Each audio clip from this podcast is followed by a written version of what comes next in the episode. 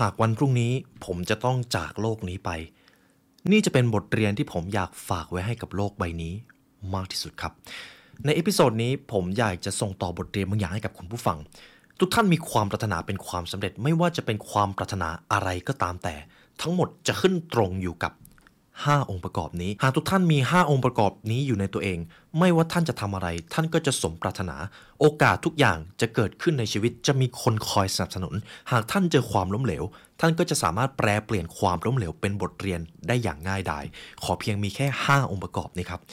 ใน episode นี้จะเป็น part ที่ผมอยากส่งต่อให้กับคุณผู้ฟังทุกท่านมากที่สุด และใน episode นี้ครับผมยินดีและอยากเชิญชวนคุณผู้ฟังทุกท่านมาเรียนรู้ด้วยกัน 5 วิถีสู่ความสำเร็จ ที่ใช้ได้ตลอดชีวิตครับ You are listening to the Library Podcast.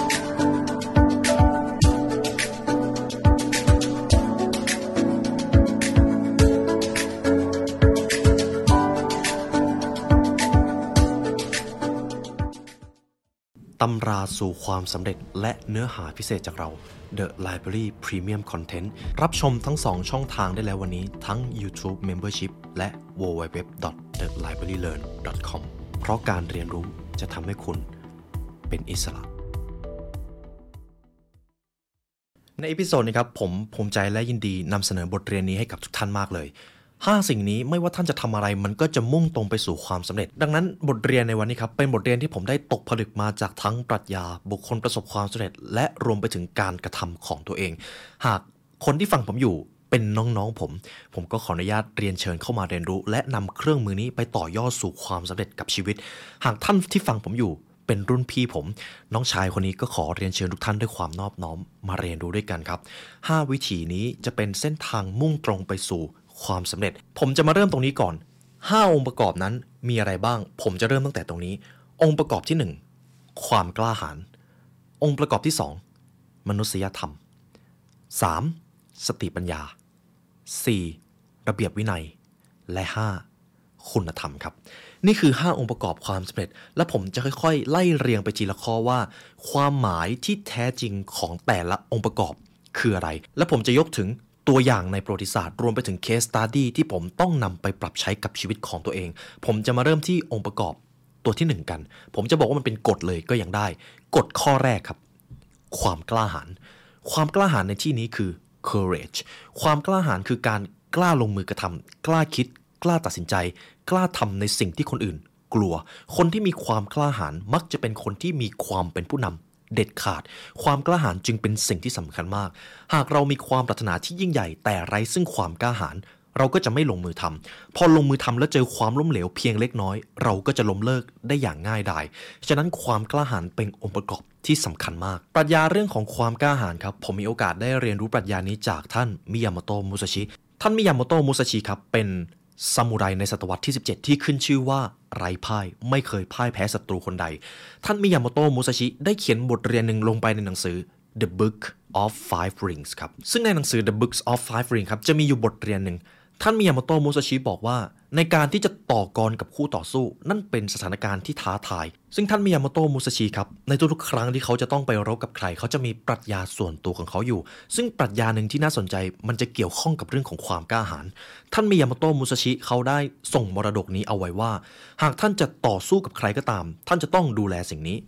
1. อย่าหวาดกลัว 2. อย่าตกใจ 3. อย่าลังเลและ 4.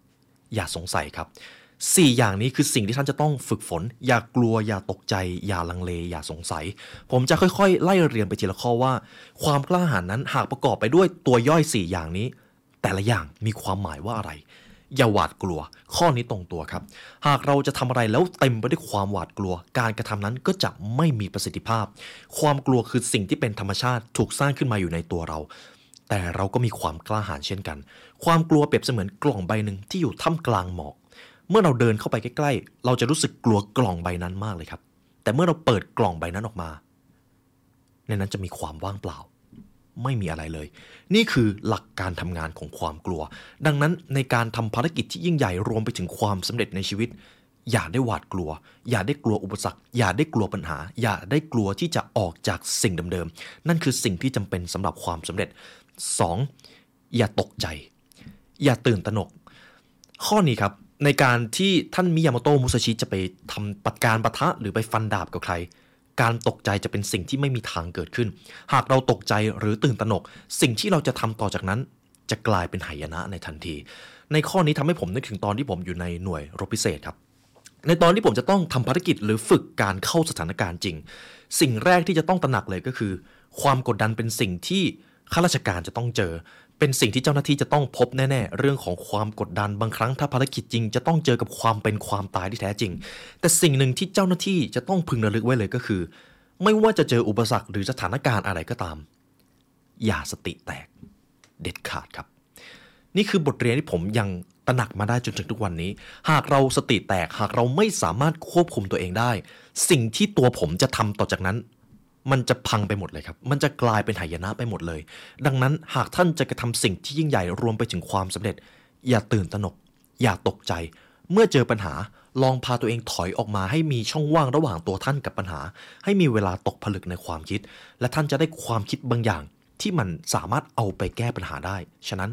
อย่าตกใจ 3. อย่าลังเลหากท่านจะกระทำอะไรขอให้มีแผนวิสัยทัศน์ที่แจ่มชัดและยาวไกล และถ้าหากมีแผนแล้ว ก็อย่าได้ลังเล หากเราลังเลที่จะทำอะไรก็ตามสมมตินะครับ หากท่านมิยาโมโตะมุซาชิต้องไปปะทะกับใครก็ตาม แล้วการที่จะลงดาบไปแต่ละครั้งมีแต่ความลังเล การลงดาบนั้นก็จะไม่สามารถปลิดชีวิตคู่ต่อสู้ได้ และเขาก็จะกลายเป็นฝ่ายเพลียงพล้ำเสียเอง ฉะนั้นอย่าลังเลเด็ดขาด หากผู้นำมีความลังเลในการตัดสินใจทำสิ่งที่ยิ่งใหญ่ ผู้ตามก็จะลังเลไปด้วย ผู้ตามก็จะเริ่มไม่แน่ใจเลยว่า ทางที่เขากำลังจะไปนั้น มีโอกาสประสบความสำเร็จมากขนาดไหน ฉะนั้นครับ อย่าได้ลังเล 4. อย่าสงสัย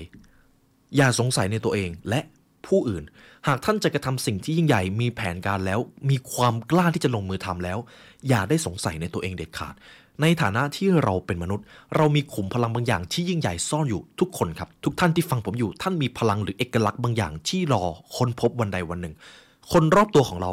ทุกคนล้วนมีจุดเด่นเป็นของตัวเอง มีพลังเป็นของตัวเอง อย่าได้สงสัยถึงพลังอำนาจของการเป็นมนุษย์ หากท่านมีความคิดมีแผนการแล้ว การกระทำต่อจากนั้น ขอให้ลงมือทำอย่างเด็ดขาด ข้อนี้ผมมักจะเอาไปใช้กับประสบการณ์ส่วนตัวเสมอ เป็นสิ่งที่ต้องฝึกฝน ความกล้าหาญคือการทำบางสิ่งที่มันยาก เป็นสิ่งที่คนอื่นไม่อยากทำหรือไม่กล้าทำแต่หลายครั้งครับ จ้าสิ่งเหล่านั้นมักจะเป็นวิถีที่จะทำให้เราไปประสบความสำเร็จ ความกล้าหาญจึงเป็นสิ่งที่สำคัญมาก หากผมมีความฝัน ผมมีความเก่งมีพรสวรรค์แต่ไร้ซึ่งความกล้าหาญผมก็จะเป็นคนที่ไม่คิดไม่ทำหรือถ้าคิดก็ไม่ทำคิดนานจนเกินไป จนคนรอบข้างก็เริ่มไม่ไว้ใจ ตัวผมก็เริ่มสงสัยในตัวเอง มันก็จะมีความเป็นไปได้สูงมากว่าสิ่งที่ผมจะทำหลังจากนั้น มันจะออกมาไม่ดี เพราะผมไร้ซึ่ง courage ครับ ความกล้าหาญนี่คือองค์ประกอบที่หนึ่ง ต่อไปจะเป็นองค์ประกอบตัวที่สอง humanness มนุษยธรรมครับ มนุษยธรรมจะเกี่ยวข้องเชื่อมโยงกับเรื่องของคนครับ ในชีวิตของเราในฐานะที่เราเป็นมนุษย์ เราขึ้นชื่อว่าเราเป็นสัตว์สังคมครับ เราจะต้องอยู่รวมกัน งานหรือการวิวัฒนาการในชีวิตในสังคมนั้นเกิดจากการที่มนุษย์สามารถร่วมมือกันได้ ต่อให้ท่านจะชอบเรื่องคนหรือไม่ก็ตาม ท่านจะหลีกเลี่ยงสิ่งนี้ไม่พ้น หากท่านจะทำธุรกิจ ท่านก็จะหนีไม่พ้นคำว่า connection connection เพราะเราไม่รู้ถ้าเราไม่รู้จักคนนะครับ เพดานความสำเร็จเราก็จะติดอยู่ไปได้ไม่ไกลกว่านั้น หรือถ้าเราไม่เคยฝึกปรือความเป็นผู้นำในตัวเองเลย ต่อให้เราจะมีความเชี่ยวชาญในสิ่งที่ทำมากขนาดไหน เราก็จะไม่สามารถให้คนเข้ามาร่วมมือกับเราได้ ฉะนั้นเรื่องของมนุษยธรรมเป็นสิ่งที่สำคัญมาก และเป็นสิ่งที่ต้องฝึก ก่อนหน้านี้เองผมก็มีโอกาสได้ทำพอดแคสต์เรื่องของการพิชิตคนนะครับ การมีมนุษยธรรมไม่ใช่การเท่าทันความคิดหรือธรรมชาติของคนเพียงอย่างเดียว แต่จะต้องมีความสามารถในการพิชิตใจคนด้วยครับ คนที่มีมนุษยธรรมจะไม่ได้อยู่บนหัวคน แต่จะเข้าไปอยู่ในใจคน หากเรามีมนุษยธรรมต่อคนในครอบครัว ท่านก็จะเป็นร่มโพเป็นร่มใสของพวกเขา คนในครอบครัวก็จะรู้สึกว่าอบอุ่น มีเสาหลักที่แข็งแกร่งอยู่ในบ้าน หากท่านเป็นคนทำงานที่มีมนุษยธรรม ท่านก็จะสามารถขอความร่วมมือจากเพื่อนร่วมงาน คนรอบตัวและเพื่อนร่วมงานของท่านก็จะไว้ใจท่าน การทำงานก็จะกลายเป็นสิ่งที่สนุก หากท่านเป็นผู้นำที่มีมนุษยธรรม ท่านจะไม่เห็นทีมงานเป็นเครื่องจักร ท่านจะใช้เขาโดยมองว่าเขาก็เป็นมนุษย์ เขามีโอกาสผิดพลาดได้ เขามีความปรารถนาที่ต้องการประสบความสำเร็จเหมือนกัน หากท่านมีมนุษยธรรม ผู้คนจะติดตามท่านครับ ฉะนั้นองค์ประกอบที่สองสำคัญมาก ผมจะยกตัวอย่างถึงวรรณกรรมสามก๊กครับ เล่าปี ตอนที่ท่านเล่าปีครับ ตอนนั้น เล่าปียังไม่ได้เป็นพระเจ้าเล่าปี ตอนนั้นครับที่ปรึกษาเดิมของท่านเล่าปีจำเป็นที่จะต้องไปอยู่ฝั่งบุยกก เนื่องจากแผนของโจโฉเล่าปีเครียดมากครับ เพราะไม่มีที่ปรึกษาคนไหนจะมีความฉลาดเท่าที่ปรึกษาคนก่อนเลย แต่ที่ปรึกษาคนก่อนก็มาบอกว่า มีชายอยู่คนหนึ่งชื่อว่าจูกัดเหลียง หรืออีกชื่อหนึ่งก็คือขงเบ้ง ขอให้ท่านเล่าปีไปเชื้อเชิญท่านขงเบ้งมาทำราชการมาช่วยคิดกิจการบ้านเมือง ซึ่งเล่าปีก็ยินดีครับ จึงพยายามไปเชิญตัวท่านขงเบ้ง แต่ครับเนื่องจากคนเบ้งเป็นคนมีสติปัญญาจึงต้องการทดสอบเล่าปี ในตอนนั้นครับทั้งท่านเล่าปีแล้วก็ท่านกวนอูท่านเตียวหุยก็วางแผนที่จะไปเชื้อเชิญท่านขงเบ้งให้มาร่วมงานราชการ เล่าปีก็เลยเดินทางไปครับท่านเล่าปีไปกับพี่น้องทั้งสอง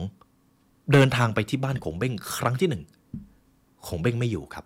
ขงเบ้งรู้ว่าท่านเล่าปีจะมา แต่ขงเบ้งต้องการทดสอบน้ำใจคน ในตอนนั้นครับท่านเล่าปีก็บอกญาติที่อยู่ในบ้านว่า ฝากท่านไปบอกขงเบ้งเลยนะ ว่าเรามาหาเรายินดีที่จะเชื้อเชื้อเชิญ ท่านขงเบ้งเข้ามาร่วมกิจการ ท่านเล่าปีก็กลับไปก่อนครับ ทีนี้ท่านเล่าปีก็ตัดสินใจเดินทางไปครั้งที่สองก็ไม่เจอครับ ท่านเล่าปีก็รู้สึกผิดหวัง แต่ก็บอกว่าไม่เป็นไรงั้นฝากญาติฝากบอกท่านขงเบ้งด้วยว่าเรามาหา ถ้ายังไม่เจอเดี๋ยวเราจะมาอีก จนครั้งที่2ก็ไม่พบเจอใช่ไหมครับ ครั้งที่ 3 ในช่วงนั้นเป็นฤดูหนาว ทั้งท่านเตียวหุยและท่านกวนอูก็เริ่มบอกแล้วว่า นี่เราจะไปเชิญท่านขงเบ้งมาจริงๆเหรอ เราจำเป็นต้องลำบากขนาดนั้นเลยหรือเปล่า แต่ในตอนนั้นครับ ท่านเล่าปีไม่ย่อท้อเลย บอกว่า หากอยากจะได้ของดี ต้องอดทน หากเราจะต้องการให้ใครเข้ามาร่วมงานกับเรา เราก็ต้องจริงใจ ท่านเล่าปีก็ตัดสินใจไปที่บ้านขงเบ้งครั้งที่ 3 ครั้งนี้ครับ ท่านขงเบ้งนอนอยู่บนเตียง ท่านเล่าปีก็บอกว่าอย่าไปปลุกเลย ปล่อยให้ขงเบ้งเขาได้หลับก่อน ซึ่งในระหว่างที่ท่านเล่าปีรอให้ขงเบ้งตื่นครับ ท่านเล่าปีไม่กวนเลย ท่านเล่าปียืนอยู่เฉยๆน่าจะหลายชั่วโมงครับ จนท้ายที่สุดขงเบ้งก็ตื่น แล้วก็ได้พูดคุยกับเล่าปี ซึ่งทั้งหมดทั้งมวลนั้นเกิดจากการที่ขงเบ้งครับ ต้องการทดสอบใจของท่านเล่าปี และท่านเล่าปีสามารถพิชิตใจขงเบ้งได้ เพราะท่านเล่าปีรู้เลยว่า หากเราต้องการคนเก่งให้มาร่วมงานกับเรา การจะไปบังคับนั้นเป็นไปไม่ได้ เราจะต้องพิชิตใจเขาให้ได้เสียก่อน นี่คือบทเรียนที่ลึกซึ้งมาก มันจึงเป็นตำนานที่ว่า ทั้งเล่าปี่และพี่น้องต่างไปเชื้อเชิญขงเบ้งถึง 3 ครั้ง 3 ครากว่าจะได้ขงเบ้งมาร่วมทำกิจการบ้านเมืองร่วมกัน เห็นไหมครับ นี่คือมนุษยธรรมของท่านเล่าปี่ และพอพูดชื่อว่าเล่าปี่แล้ว สุดท้ายประชาชนที่อยู่ในการปกครองของท่านเล่าปี่ต่าง รักใคร่กลมเกลียวรู้สึกว่า หากอยู่กับผู้นำคนนี้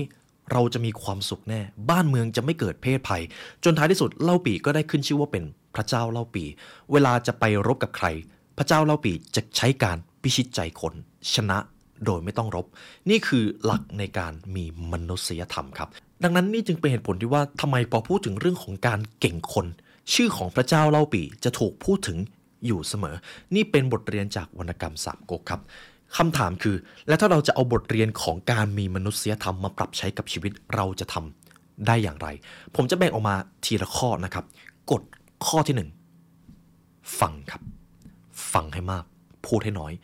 การที่เราจะพิชิตใจคนได้ ไม่จำเป็นที่เราจะต้องพูดยกยอปอปั้นตัวเอง เพราะยิ่งเราทำให้ตัวเองเด่น แสงในตัวของเราก็จะยิ่งริบหรี่ลง แต่เมื่อใดก็ตามถ้าเราฟังผู้อื่น รับฟังความคิดของผู้อื่นเป็น ผู้อื่นจะเชื่อใจเรา โดยที่เราไม่ต้องพ่นถ้อยคำออกมาแม้แต่คำเดียว ฟังครับ เรามีหูสองข้าง มีปากแค่หนึ่ง นั่นหมายความว่า ธรรมชาติปรารถนาที่จะให้เราเป็นผู้ฟังมากกว่าผู้พูด นี่คือกฎข้อที่หนึ่งครับ การฟัง ข้อที่สองถ่อมตัวครับ ความถ่อมตัวในที่นี้คือการยอมรับว่ามีคนที่เก่งกว่าเรา เราอาจจะไม่ใช่คนที่เก่งที่สุด คนที่มีความถ่อมตัวเวลาไปขอความช่วยเหลือใคร ก็จะได้รับการสนับสนุนจากผู้ใหญ่คนรอบข้างเอ็นดูรักใคร่นี่คือความมหัศจรรย์ของการถ่อมตัว เวลาเราไปเข้าหาใครแล้วเรามีความถ่อมตัวเข้าไปด้วย ผู้อื่นจะยินดีต้อนรับเราครับ ความถ่อมตัวจึงเป็นสิ่งที่สำคัญมากสำหรับการมีมนุษยธรรม และสามครับ รับฟังความปรารถนาของผู้อื่น รับใช้ความฝันของผู้อื่น และผู้อื่น จะรับใช้ท่าน ข้อนี้ทำให้ผมนึกถึงหนังสือ The Seven Habits Seek first to understand and then to be understood รับฟังผู้อื่นก่อน เข้าใจความปรารถนาของผู้อื่น ตอบสนองความปรารถนาของผู้อื่นให้เป็นก่อน และเมื่อนั้นท่านจะได้ทุกอย่างที่ต้องการ นี่ไม่ใช่เรื่องเกินจริงเลยครับ นี่เป็นเหตุผลว่าทำไมในทุกตำราเรื่องของความสัมพันธ์จะให้ความสำคัญกับสิ่งนี้ หากเราต้องการจะพิชิตใจคนให้ได้ทำยังไงก็ได้ ท่านจะต้องรู้ว่าสิ่งสำคัญสำหรับคนคนนั้นคืออะไร ความปรารถนาที่แท้จริงของเขาคืออะไร และเราพอจะตอบสนองความปรารถนาอะไรของเขาได้บ้างครับ หากท่านทำสิ่งนี้ได้ก่อน เมื่อนั้นเขาอาจจะตอบสนองความปรารถนาของท่าน โดยที่ท่านไม่ต้องร้องขออะไรเลย มีอยู่ 3 อย่างครับ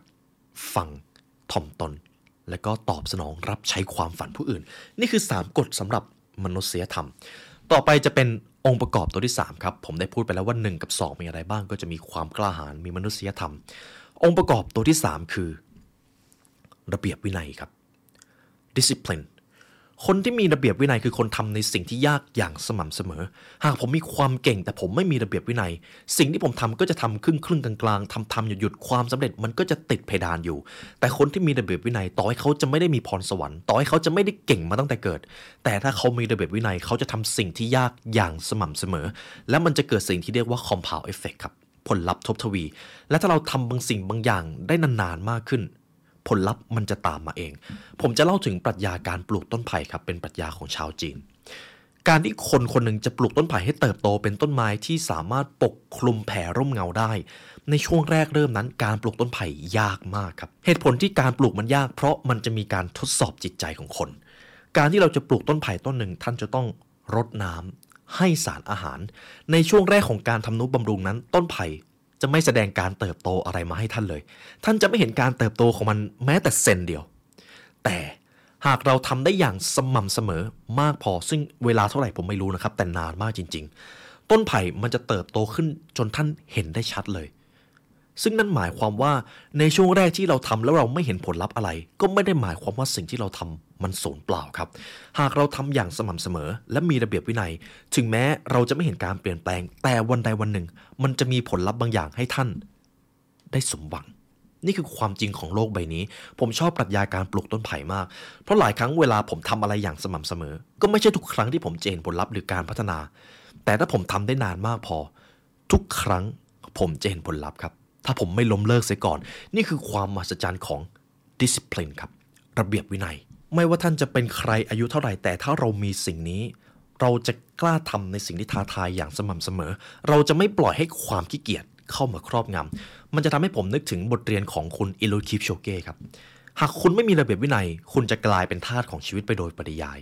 ระเบียบวินัยเป็นของฟรี เราทุกคนสามารถใช้สิ่งนี้ได้ คุณผู้ฟังมีระเบียบวินัยอยู่ในตัวเอง แต่ถ้าคุณไม่มีระเบียบวินัย ความขี้เกียจจะกลายเป็นนายของคุณ คุณจะกลายเป็นทาสแห่งชีวิต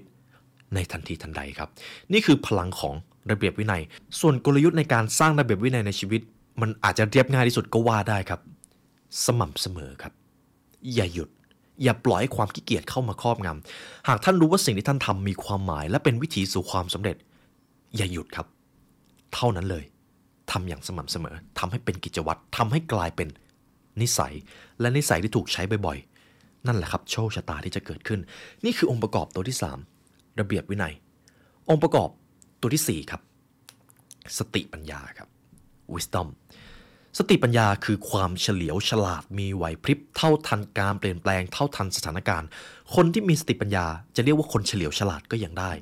คนฉลาดอย่างเดียวไม่พอครับ ต้องเฉลียวด้วย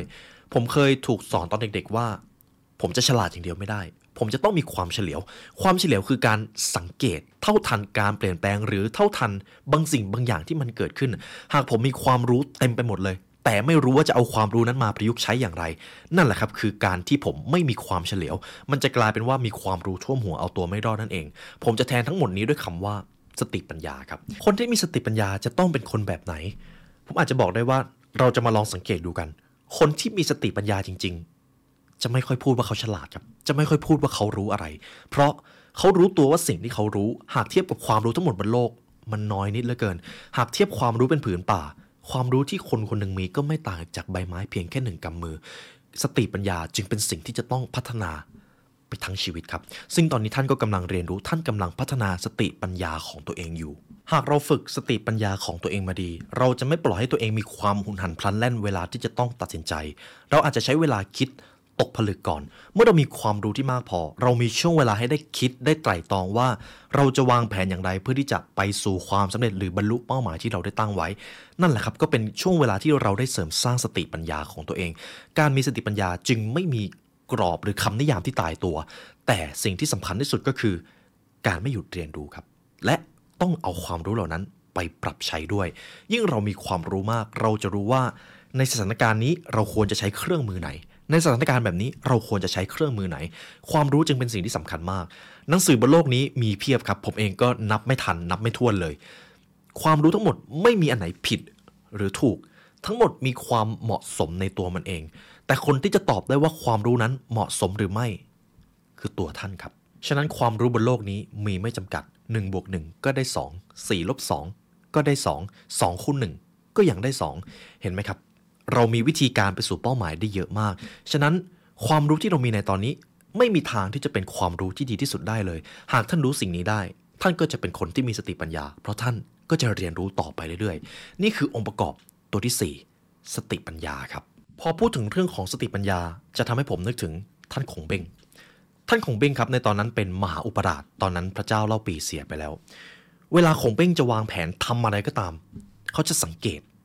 เขาจะดูว่ามันมีการเปลี่ยนแปลงอะไรทั้งคนภูมิประเทศ เขาจะสังเกตก่อนเลยครับ เวลาที่เขาจะวางแผนอะไร เขาจะไม่ปล่อยให้ทหารของตัวเองไปรบโดยที่ไม่มีแผนเด็ดขาด เขาจะมีแผนการ เขาจะเอาเวลามาตกผลึก คงเบ้งเป็นคนที่รบด้วยกำลังไม่เก่งครับ ผมไม่เคยเห็นคงเบ้งรบด้วยกำลังเลย แต่ความคิดของเขาสามารถทำให้เขารบชนะคนอื่น ได้ทั้งหมดเลยครับ ฉะนั้นผมอาจจะบอกได้ว่าจุดเด่นของคงเบ้งในวรรณกรรมสามก๊กก็คือการคิดครับ คิด วางแผน วางวิสัยทัศน์ และหลังจากนั้นค่อยลงมือทำ หากท่านจะกระทำสิ่งที่ยิ่งใหญ่ จะต้องมีแผนการที่แจ่มชัดและยาวไกล จะไปรบ จะไปทำสิ่งที่ยิ่งใหญ่โดยไม่คิดหน้าคิดหลัง ไม่ได้เด็ดขาด นั่นแหละครับคือกลยุทธ์ของผู้มีสติปัญญา นี่คือองค์ประกอบตัวที่สี่องค์ประกอบตัวที่ห้าครับ คุณธรรม นี่คือองค์ประกอบตัวสุดท้าย คุณธรรมเป็นสิ่งที่สำคัญมาก หากท่านมีองค์ประกอบทั้ง 4 แต่ขาดคุณธรรม เมื่อท่านประสบความสำเร็จท่านก็จะปล่อยให้ชื่อเสียง ความหลงไหลในอำนาจ ความหลงไหลในฐานะเข้ามาครอบงำได้อย่างง่ายดาย การมีคุณธรรมจึงเป็นสิ่งที่สำคัญมาก คุณธรรมคือความดีงามท่ามกลางความเลวร้าย เป็นแสงสว่างท่ามกลางความมืดมิด คนที่มีคุณธรรมจะไม่ปล่อยให้ความมืดเหล่านั้น เข้ามาครอบงำตัวเอง การมีคุณธรรมจะทำให้ความสำเร็จของท่านยั่งยืนครับทำให้ผมนึกถึงบทเรียนจากหนังสือ Ego is the enemy ในชีวิตของเราจะมีอยู่สองทางเลือก ทางเลือกที่หนึ่งเป็นคนสำคัญ หากเราเลือกทางเลือกนี้ เราจะมีชื่อเสียง เราจะมีอำนาจ เราจะมีคนยอมรับ เราจะมีหน้ามีตาในสังคม กับทางเลือกที่สองทำในสิ่งที่สำคัญ หากเราเลือกเส้นทางที่สองเราจะได้ทำในสิ่งที่เรามีความภาคภูมิใจ เราจะมีเกียรติยศในชีวิต แต่เราอาจจะไม่ได้ก้าวหน้าเท่าที่ควร ผู้คนอาจจะไม่ได้ยอมรับ เราอาจจะมีศัตรูมากขึ้นด้วยซ้ำเราจะต้องเลือกสองทางนี้ในช่วงเวลาใดช่วงเวลาหนึ่งของชีวิต บางทีความดีกับความก้าวหน้าอาจไม่ได้ไปด้วยกัน แต่ท่านจะต้องเลือก ผมเองก็ตอบไม่ได้ว่าทางเลือกไหนเป็นทางเลือกที่ดีที่สุด แต่ถ้าท่านมีคุณธรรม ท่านจะจากโลกนี้ไปด้วยความภาคภูมิใจ เท่านั้นเลยครับ หากคุณผู้ฟังเป็นคนที่มีคุณธรรม คุณก็จะไม่ปล่อยให้ความหลงไหล หรือความคิดด้านลบเข้ามาครอบงำเพราะบางครั้งมนุษย์ก็ปล่อยให้ความคิดของตัวเอง จมอยู่กับด้านลบหลงไหลไปกับวัตถุนิยม นี่คือส่วนตัวของปัจเจกบุคคล หากท่านเป็นผู้นำที่มีคุณธรรม ท่านก็จะมีความ เห็นอกเห็นใจ ไม่ใช้งานลูกน้องแบบเป็นเครื่องจักรไม่เอารัดเอาเปรียบคนรอบข้าง ผู้คนก็จะเชื่อใจท่าน ถ้าท่านมีคุณธรรม หากท่านเป็นผู้ปกครองประเทศที่มีคุณธรรม ประชาชนก็จะรักใคร่กลมเกลียวกัน มีความสามัคคี การบริหารบ้านเมืองในประเทศก็จะไม่มีการโกงกินซึ่งกันและกัน เพราะผู้นำมีคุณธรรมนั่นเอง บทเรียนนี้ครับผมได้ตกผลึกมาจากตำราพิชัยสงครามของท่านซุนวู ท่านซุนวูได้ประพันธ์บทตำราพิชัยสงครามไว้ ท่านได้บอกเอาไว้ว่า หากจะดูว่ากองทัพไหนจะประสบความสำเร็จ สิ่งแรกที่เขาจะดูเลยก็คือ คุณธรรมของกองทัพ แม่ทัพมีความเท่าเทียมกันกับขุนศึกหรือไม่ การลงโทษการให้รางวัลชัดเจนแจ่มแจ้งขนาดไหน ผู้คนในกองทัพนั้นมีน้ำหนึ่งใจเดียวกัน มีเป้าหมายที่จะพิชิตศึกเพื่อบ้านเมืองมากขนาดไหน นี่คือสิ่งที่ท่านซุนวูจะดูเป็นอันดับแรก เพราะถ้าหากต่างคนต่างสนใจแต่ผลประโยชน์ของตัวเองไม่ได้สนใจประโยชน์กิจการบ้านเมืองเลย การร่วมมือก็จะไม่เกิด รัษฎรก็จะเดือดร้อนภาษีทรัพยากรในประเทศก็จะถูกใช้อย่างสูญเปล่าครับ ฉะนั้นการมีคุณธรรมเป็นตัวชี้วัดความสำเร็จของบ้านเมือง ผู้นำหรือแม้แต่บุคคลได้ชัดเจนมาก นี่คือความมหัศจรรย์ของคุณธรรมครับ ฉะนั้นเรื่องของคุณธรรมครับคือการไม่ปล่อยให้ตัวเองหลงไปกับอำนาจมืด ในแต่ละช่วงเวลาหลังจากนี้ที่ท่านฟังคลิปนี้จบ ท่านก็อาจจะเจอโอกาสบางอย่าง ที่มันอาจจะต้องขัดกับคุณธรรมของตัวเอง นั่นคือช่วงเวลาที่เราจะต้องฝึกฝนตัวเอง หากเราปล่อยให้ตัวเองไหลไปกับอารมณ์ด้านมืดเหล่านั้นบ่อยๆ ความสำเร็จที่เราได้มาอาจจะกลายเป็นหายนะก็ได้ครับ คนที่ไม่มีคุณธรรมเวลาเขาประสบความสำเร็จ เมื่อไปอยู่จุดสูงสุด เขาจะร่วงลงมาได้อย่างง่ายดาย มีแค่คุณธรรมเท่านั้นที่จะทำให้ท่านอยู่กับความสำเร็จอย่างยั่งยืนครับ นี่คือตัวองค์ประกอบ ตัวที่ 5 นี่คือ 5 องค์ประกอบของวิถีสู่ความสำเร็จที่ใช้ได้ตลอดชีวิต หากท่านมีทั้ง 5 อย่างนี้ ไม่ว่าท่านจะทำอะไร ความสำเร็จจะเป็นสิ่งที่เป็นจุดหมายปลายทาง ความสำเร็จที่เกิดขึ้นจะอยู่กับท่านอย่างยั่งยืน หรือแม้แต่ถ้าท่านเจอความล้มเหลว ท่านก็จะเปลี่ยนบทเรียนความล้มเหลวนั้น ให้กลายเป็นประสบการณ์อันล้ำค่าแห่งชีวิต ขอเพียงแค่ 5 อย่างนี้ 1. ความกล้าหาญ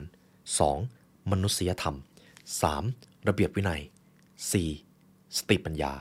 และ 5 ครับ คุณธรรม นี่ก็เป็นบทเรียนที่ผมอยากจะส่งต่อให้กับคุณผู้ฟังทุกท่าน ใน part นี้ผมไม่มีสคริปต์เลย นี่เป็นครั้งแรกที่ผมไม่มีตัวอักษรให้อ่านเลยระหว่างการถ่ายทำพอดแคสต์ ผมเอาบทเรียนมาจากปรัชญาจากตำราทั้งหมด มารวบรวมตกผลึกให้กับคุณผู้ฟังทุกท่าน และหากทุกท่านได้เอาบทเรียนนี้ไปใช้ผมก็ยินดีและเป็นเกียรติมากครับ ที่เรามีโอกาสได้มาเรียนรู้ด้วยกัน และนี่ก็คือเหตุผลที่ผมมานั่งอยู่ตรงนี้ครับ The Library พวกเราเชื่อในอิทธิพลของความรู้ และศักยภาพการเรียนรู้ของมนุษย์ สิ่งนี้จะเป็นความจริงเสมอ ไม่ว่าจะผ่านไปกี่ชั่วอายุคน นี่คือเหตุผลที่เรามานั่งเรียนรู้ด้วยกันครับ และถ้าหากวันพรุ่งนี้ผมต้องจากโลกนี้ไป นี่จะเป็นบทเรียนที่ผมอยากจะส่งต่อไว้ให้เป็นมรดกมากที่สุด ในวันนี้ได้เวลาอันสมควรแล้วครับ เป็นเกียรติและยินดีมากจริงๆ ที่ทุกท่านให้การสนับสนุนและมาเรียนรู้ด้วยกันในวันนี้ ในวันนี้ได้เวลาอันสมควรแล้วครับ ทีมงาน The Library และผมขอลาไปก่อน ขอให้วันนี้เป็นวันที่ยอดเยี่ยมของทุกท่านครับ สวัสดีครับ